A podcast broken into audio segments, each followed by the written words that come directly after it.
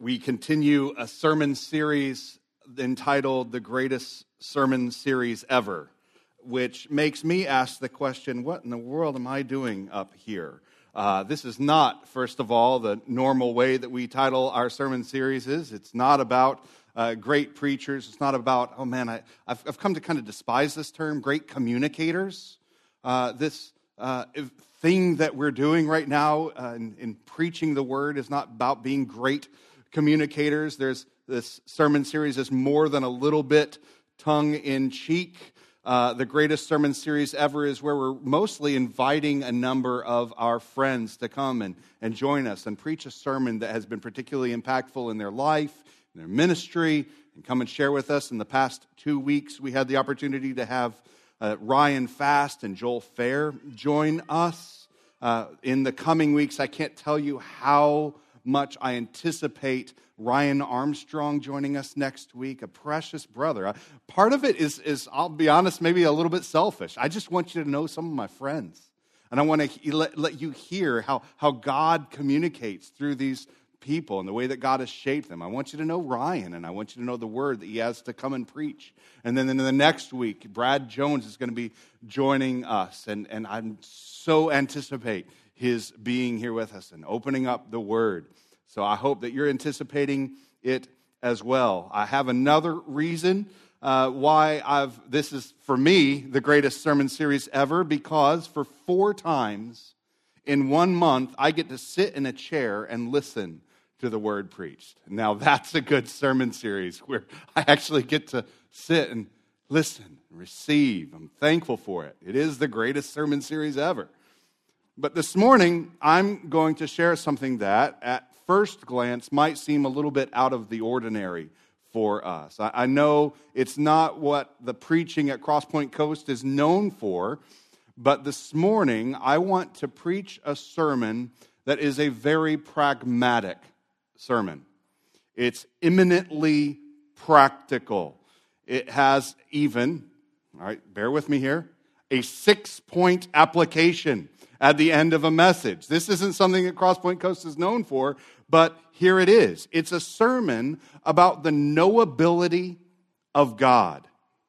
Let me suggest to you that to know God is the most basic thing about the Christian religion most basic.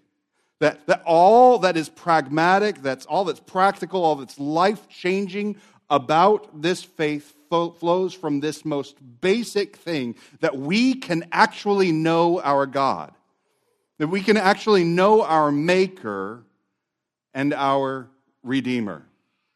Now, let's consider uh, the things that we think are most basic to life, the things that we, in our culture, in our circumstance, in our county, perhaps? What are the abilities, the talents about which we, we try to build our lives and that really become our boast? I would suggest to you that uh, intelligence is one of the primary things that we tend to hold on to in our culture. Let's think about it. We live in the space coast.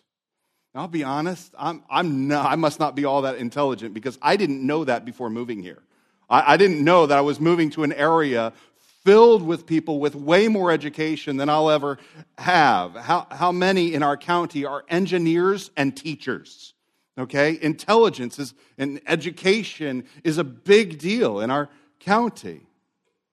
And then when I'm at Starbucks and I ask a person's occupation, when all the engineers and teachers are at work, actually doing stuff, who do I find? I find financial advisors and business owners. And it turns out that not only is education a big deal, but wealth is a very big deal in Brevard County. It is a bit of a boast. And then, what's the last major occupation that remains? Now, there's lots of things that you can do in Brevard County, but let me suggest that the third major o- uh, occupation is health care. We do everything that we can to preserve our strength. We have special diets, we have fitness gyms on every corner. We have some of the biggest hospitals that I've ever seen in my life. They're like monuments in our communities.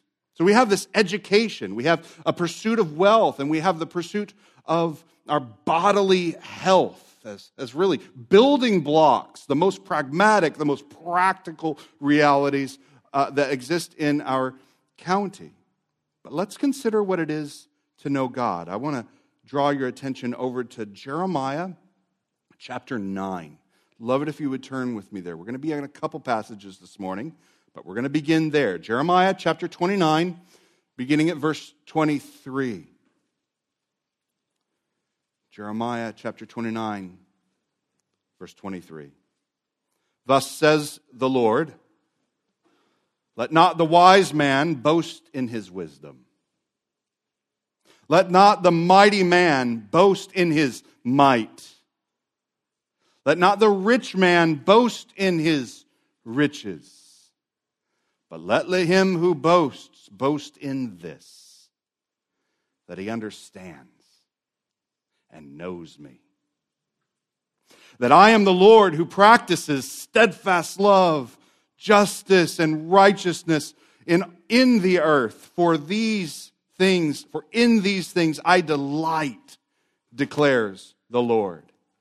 To know our God, that is our boast. What do we know about our God? What do we know about Him? It's not just that we know that there is a God, we know that He is the Lord who practices steadfast love, justice, righteousness in the earth. For in these things the Lord delights. Our boast is so much more than that we know that there is a God. It's a dangerous thing to claim anything else. But we can actually know who God actually is. We can enter into fellowship with Him. We can know our God. What if that was the most basic building block of our county? What was that? That was the most fundamental thing about our lives that we would boast. I know the Lord. I know what He's like. I understand and I know Him. But let me suggest that the greatest knowledge an even greater boast is not that knowledge which we possess about our God, that the greatest knowledge is to know that we are possessed by our God. The greatest knowledge is not merely that we know God, but that we are known by God. You see, that's what Jeremiah 9 tells us is he tells us that what we know about God is God's work toward us. Right?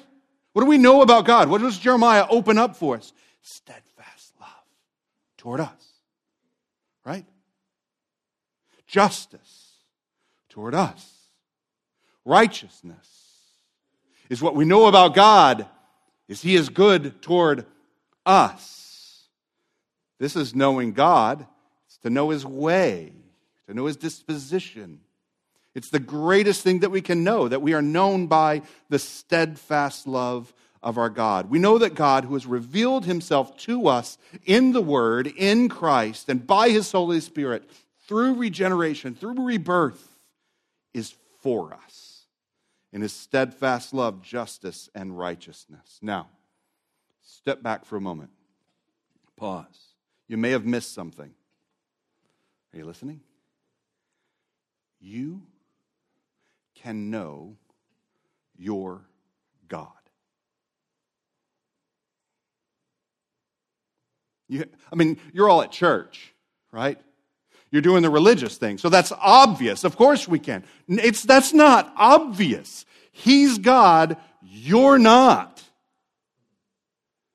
This is astounding. It is the greatest thing for which we ought, we ought not take it for granted. Here's something that my father wrote for me in a Bible that he gave me shortly before my ordination a gift from my father. Uh, my dad has given me so many Bibles along the way. I was looking for this one, I actually couldn't find it this morning. And um, in all of the Bibles that my dad's given me and some of the, the Bibles that my dad has given to himself that he's gone out and purchased, he always writes in it. And, and always on that, on that page in a Bible where you write, you know, who it's from or whatever. He'll, even in a Bible that he's purchased for himself, he'll write, uh, from Jesus Christ or, or from my Father. And that's true. It doesn't matter who buys you a Bible, it doesn't matter which company it comes from. It comes as a gift from the Father. the only book on earth from outside of creation. Years ago, my dad took me to uh, IU, to uh, Indiana University Library. It's one of the most beautiful libraries in the country, as far as I know. All right? And he took me in there and he took me on a hunt and he said, I want, I want you to find a book in this massive library that's true. And we went looking, and he kept pulling books off the shelf. This took like a half an hour, and we went to all the different floors of the library, and we're pulling books off the shelf. And he's saying, Is this true? We went to the philosophy section, and we went to the science and biology and physics and, and self help and novels and all of these various sections in this library. And he says, I want you to find a book that's true. And many of these are helpful, many of these contain things in them that are valuable, but none of them can we know that they're true. That's why he writes the only book on earth from outside of creation, breaking in, so that I might know his Son, Jesus Christ. What is the purpose for which God has broken into creation? That we wouldn't just have a library filled with our thoughts about things that are higher than ourselves. Not only God, physics is higher than me. I don't get it. Any of you have tried to take those classes. I find it amazing, but it's higher than me. So we could fill a whole library with things that are higher than us. But why has God broken in? To give us a revelation about physics and biology? About philosophy? That I might know his Son, Jesus Christ, and gain a deeper understanding and knowledge of him. Here's what we find about our God He is not, this is my dad, he is not ashamed to call me brother. Here's what that means He's not my dad. My dad is my brother. And this is a far more practical, basic thing. Some of you here will say, I didn't build my life on wealth. I, I didn't build my life on my education or my career. Built my life on the, the most important things family, of course. But let me suggest to you that even family is not the most basic thing. Even family passes away, or, or we, Lord, we pray, passes up to a greater thing to be family with our God, God our Father, Christ our brother. At the heart of a sermon on God's knowability is the fact that God has drawn us in to be known, to be connected to Him, in relationship with Him, and in that we find our connection to one another. This is very pragmatic. It's the most practical, applicable sermon that I can imagine. It's a sermon about the most basic things of the Christian faith. You can know your God. Now, I want to turn over to Jeremiah chapter 29. Jeremiah chapter 29, verse 13. Let's pray.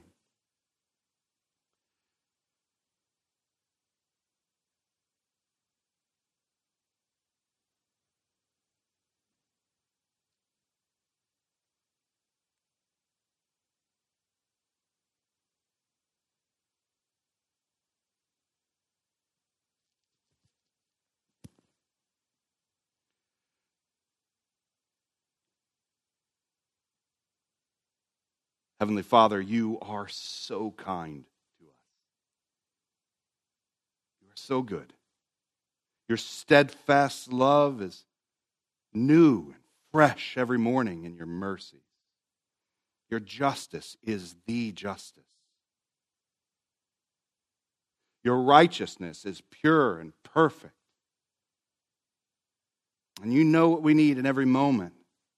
And you've drawn near to us so that we actually matter in the universe because we know our God. We don't just know you, we, know you. We're known by you. God, I pray that this, this morning and the remainder of our time together, that you would, you would draw near to us by your word, making yourself known, breaking into our darkness, granting us light your word, in Christ. Illumine us by your Holy Spirit.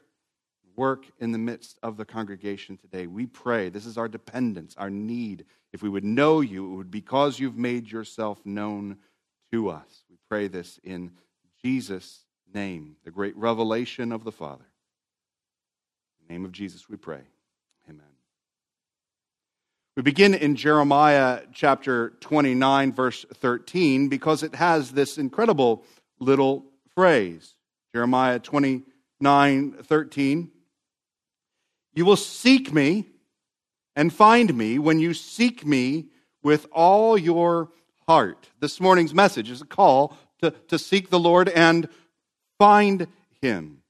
This sentence is the great hope and the promise of our God. But let us not miss the context. The, this is the, the great hope and promise of our God to a people who are in exile. If you flip back just a little bit to the beginning of the chapter, you kind of see that. This is a, a people who have been carried off into exile in Babylon, and Jeremiah is writing a letter to them that they could actually know their God even though they are under his judgment in exile. The people of Judah and Jerusalem, they've been carried into exile in Babylon, and they've been carried there because of their sin.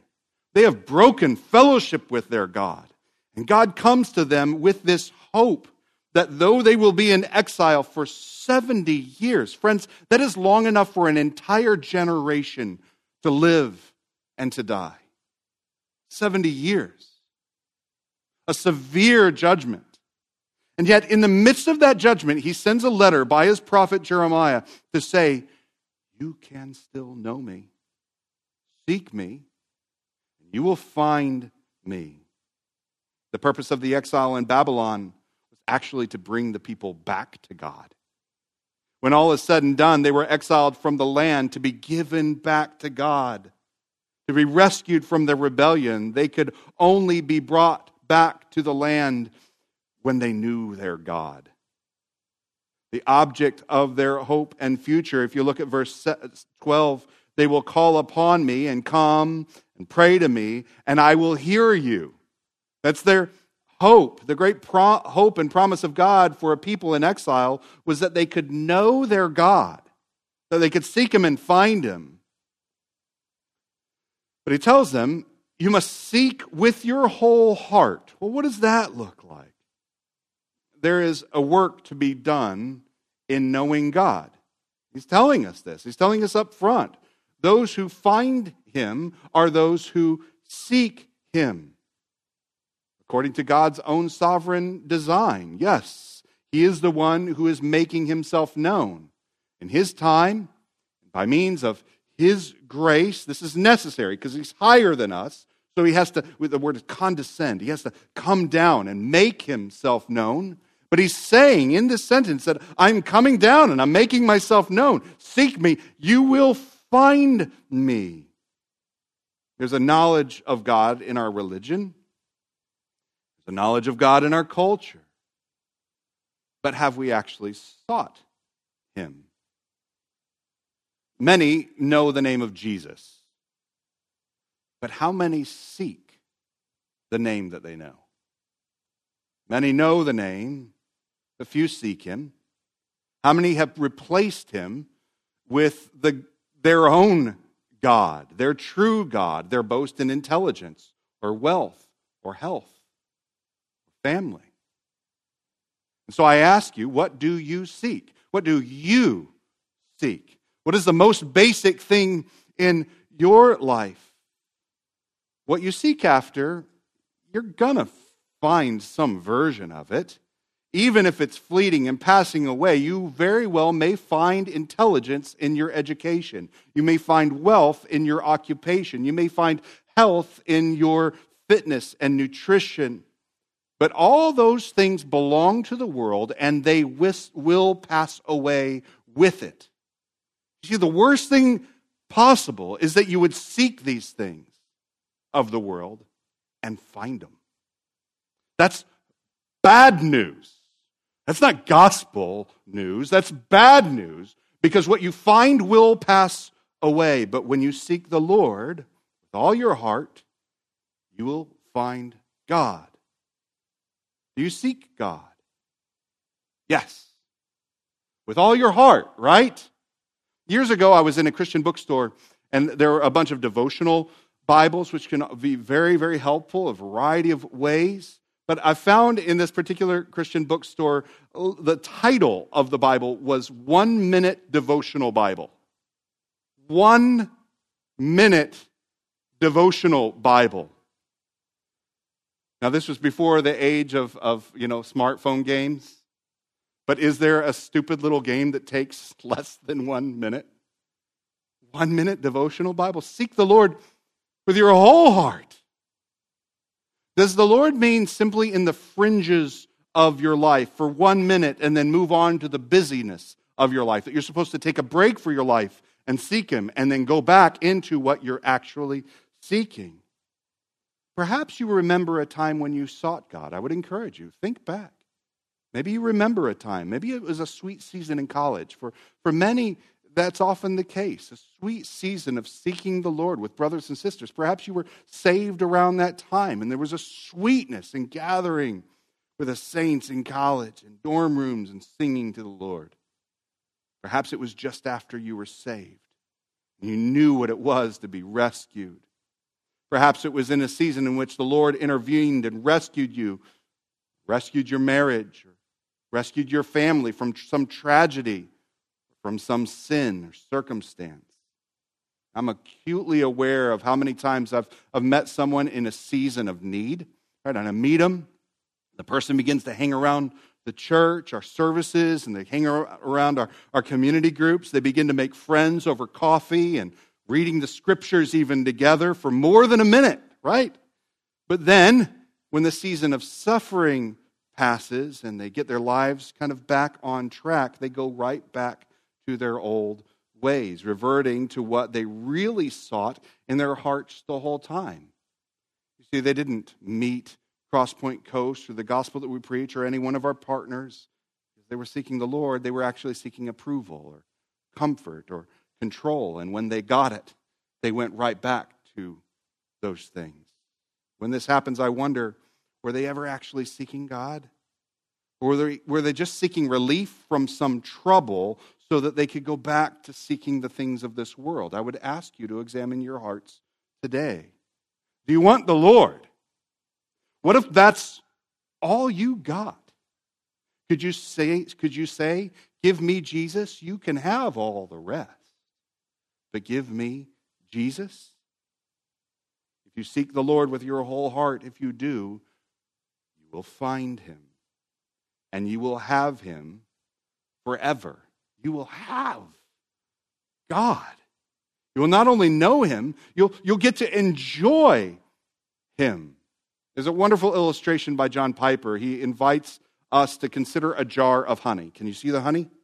Right. Wonderful jar of honey. And you're asking, well, I mean, I'm just not standing right next to it. Is it really a jar of honey? See, knowing the difference is knowing whether this is just a bunch of brown stuff in a jar because there's a label on the jar that says so, and knowing that it's actually honey because you've tasted it. You sought its sweetness. You said, that's satisfying. You see, there's a difference in knowing something about God, and it's a different thing to actually enjoy Him. Yep, there it says it right there on the label. That's honey. But even a dead heart can know something about God. But the heart that is alive says, that tastes like honey, and I'd know that sweetness anywhere. But for the dead heart, it says, tastes like goo in my mouth. I'm going back to substitutes and artificial sweeteners. You know what the difference is? The one who is alive can taste the sweetness of the Lord, and the one who is dead has no sense and no joy in it. The one who is made alive can taste that Christ is sweet and so begin to savor and, and to treasure him. Everything else is darkness compared to that light. Everything else is bitter compared to that sweetness. This is what you find when you, when you seek and find Jesus. So I would ask you, what are you pursuing? What sweetness are you seeking? The things that will never satisfy your soul What does your checkbook reveal about what you are seeking and trying to find and bring into your house for satisfaction? We could ask the question many ways. But what are you seeking? It should not surprise us that if you seek the world, you may gain the whole world, but you'll lose your soul. But what should surprise us, what should amaze us, is that if you seek your God, you can have him and gain him forever.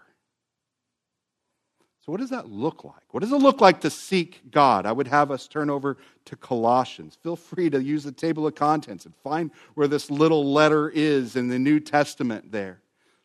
Wonderful letter about knowing God. Colossians chapter 1. I'm going to read just a couple verses, verse 15 and 19 and 20. Colossians 1 15. He, this is speaking about Jesus Christ, he is the image of the invisible God, the firstborn of all creation. Verse 19. For in him all the fullness of God was pleased to dwell, and through him to reconcile to himself all things, whether on earth or in heaven, making peace by the blood of the cross. You see, the blood of the cross, the work of Christ in redemption, is what reconciles us to a knowledge of God. Seek the Lord with your whole heart. That's what the prophet Jeremiah said. But what are we seeking? We're seeking him who has been made known Jesus, the image of God. You've heard it sweet, you've gotten a taste of him. But have you said, no, I don't want a taste, I want the whole jar. I want to take him home. I want to enjoy him. I want I know where the sweetness can be found. It is in the Christ. He is the image of the invisible God. There's a quotation by Lady Julian of Norwich. Now, before you think I read super broadly, I have no idea who that is. This was quoted in a book by A.W. Tozer, which is almost a requirement. You have to quote Tozer if you're going to talk about the attributes of God because he wrote a book called The Attributes of God. Lady Julian of Norwich says this Where Jesus appeareth, the blessed Trinity is understood. Now, Jesus is the second person of the Trinity. This is true. But God is not divided. If you've seen the Christ, you've seen the Father. Doesn't Jesus say that? Here's Tozer Jesus Christ is the full, complete manifestation of the Trinity. He has he that hath seen me hath seen the Father. For in him all the fullness of God was pleased to dwell. We've been told that those who seek God will find him. And then we've been told that Jesus is the image of the invisible God, the fullness of God. The message is clear. What? Seek Jesus, and you will find God. Can you say, as you think of this past week, can you say, I have sought Christ who has made himself known to me? If not, there's a work to do before him today to seek him in prayer and confession and, and a plea God, make yourself known to me, incline my heart to know you, loosen the ties of this world from me. I preached this sermon 10 years ago. It was our first summer as a brand new church plant, one of the earliest sermons we ever shared together. And I, I just asked myself in this past couple weeks, I've been thinking about this message Has knowing God worked its way into the fullness of our life as a church? Does that mark our labor? Do we look like a people who seek to know God? More importantly, the reason why I chose this sermon on this particular week is so I could spend the week asking myself Do I seek God? Do I desire to know Him above every other treasure? Is knowing God my greatest boast? For there's a, a fearful reality and a warning for us here. If knowing God means nothing for the way that you live, if there's no sweetness in knowing God, if there's no practical transformation in it. It would seem that God is satisfied, if it would seem that God is satisfied to simply leave you alone to carry on as you will, largely apart from any real concern for Him, let me suggest you don't know God. It's not how He is, it's not what He's revealed, and it's not the way He leaves us. To know God is the most basic thing of the Christian religion, and all that is pragmatic practical and life changing flows from that basic reality. Life isn't about figuring out how to live your most comfortable life. It's not figuring out how to live with the greatest ease and the least suffering. If you know Christ, you know cross, the cross of his suffering. There aren't simply, it's not just simply three easy steps to this thing or that thing that isn't Christ.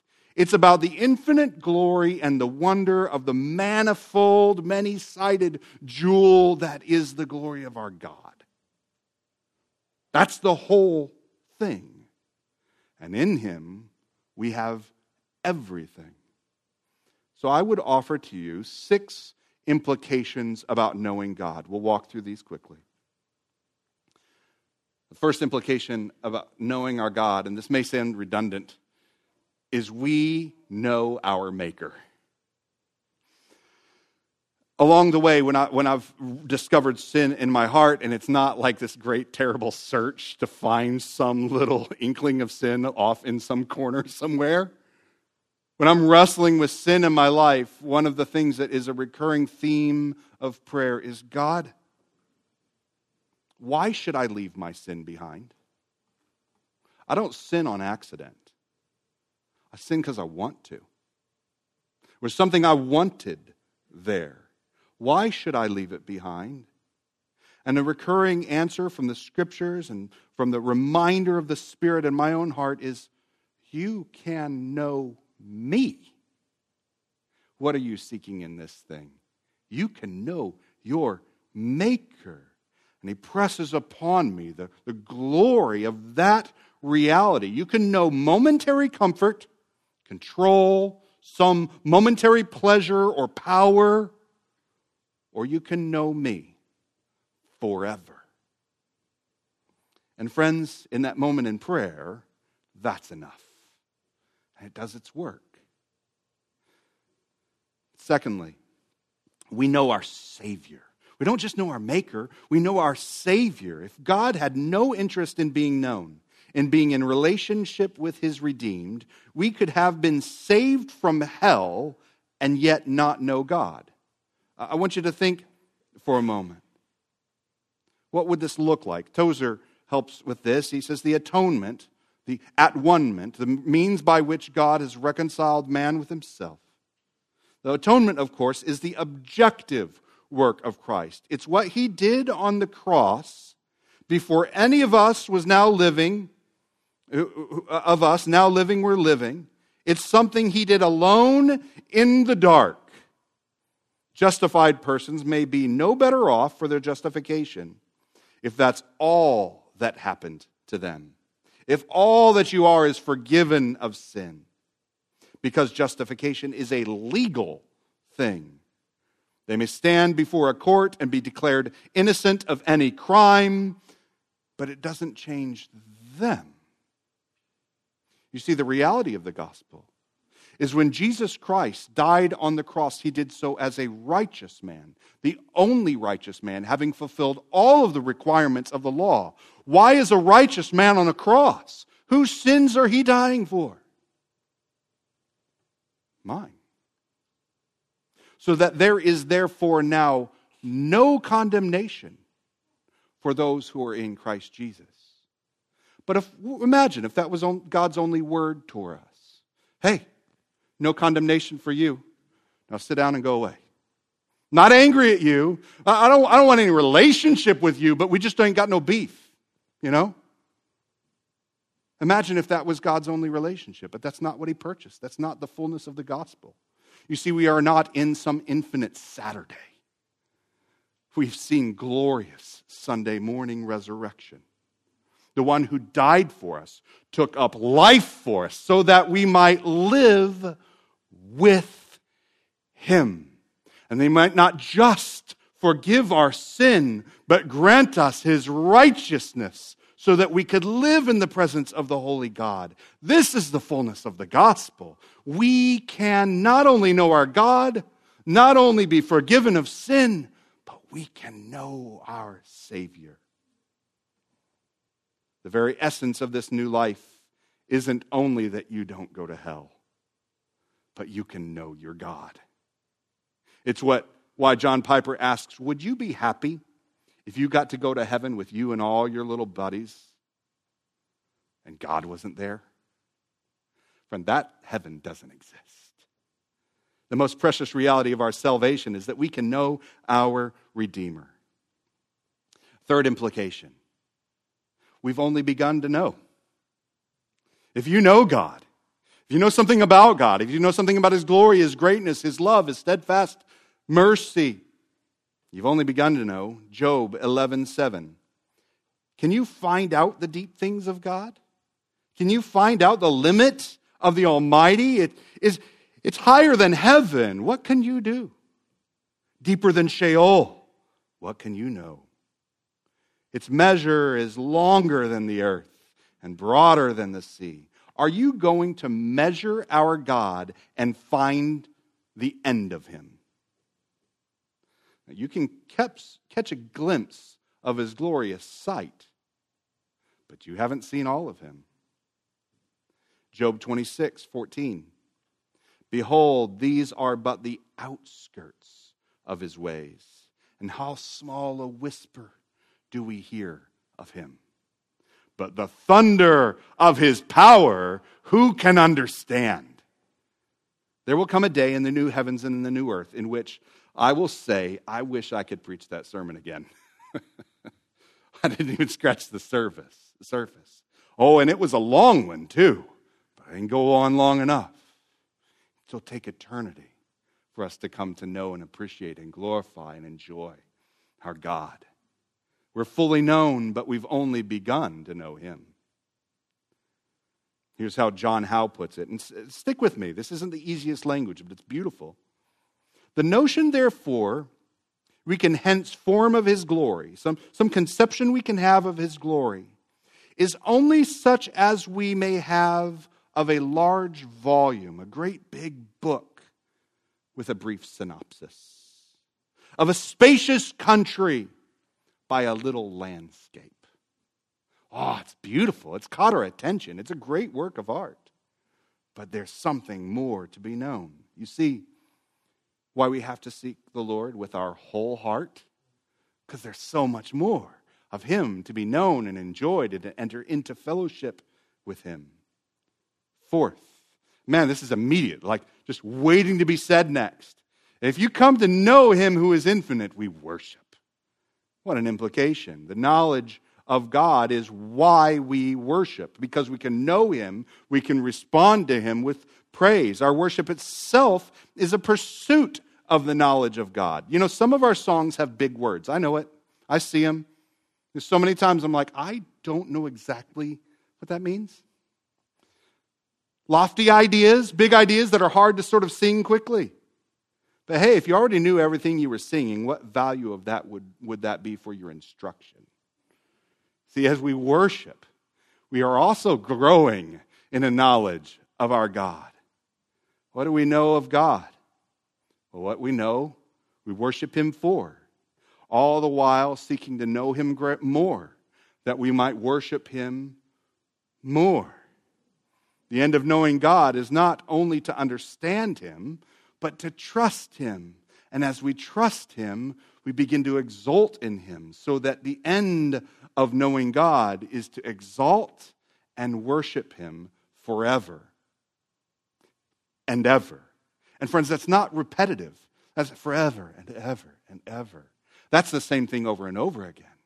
But when God is great and He's more than you can imagine, it's not repetitive. It's always growing, it's always increasing, and it's filled with wonder. Fifth, we imitate Him. Again, back to Tozer. To know something in your head is one thing, to feel it in your heart is another. And I think most Christians are trying to be happy without having any sense of his presence. It's like trying to have a bright day without having the sun. You know, in Wisconsin, where I lived for eight years, and then we rescued our family and fled to Florida, it's not so much that we don't have the sun up there, it's just that the sun doesn't seem to have much of an effect on things. But in Florida, where we are blessed with being closer to the sun and in direct alignment with its rays, there is no question that there is a warmth to be had in the presence of the sun. How many days? I'm grumpy when it's hot, right? I, I struggle with this, and, and, and I'm, I've got a shirt on, and I just took a shower, and I'm already sweating, and I'm kind of griping around the house. And Sandy's like, It's only 80 degrees outside. And you walk outside, and yes, it's only 80 degrees outside, but there's a sun, and it's 110. Because to be in the presence of the sun, you feel its warmth. You don't just know it's there, you know what it is to be in its presence.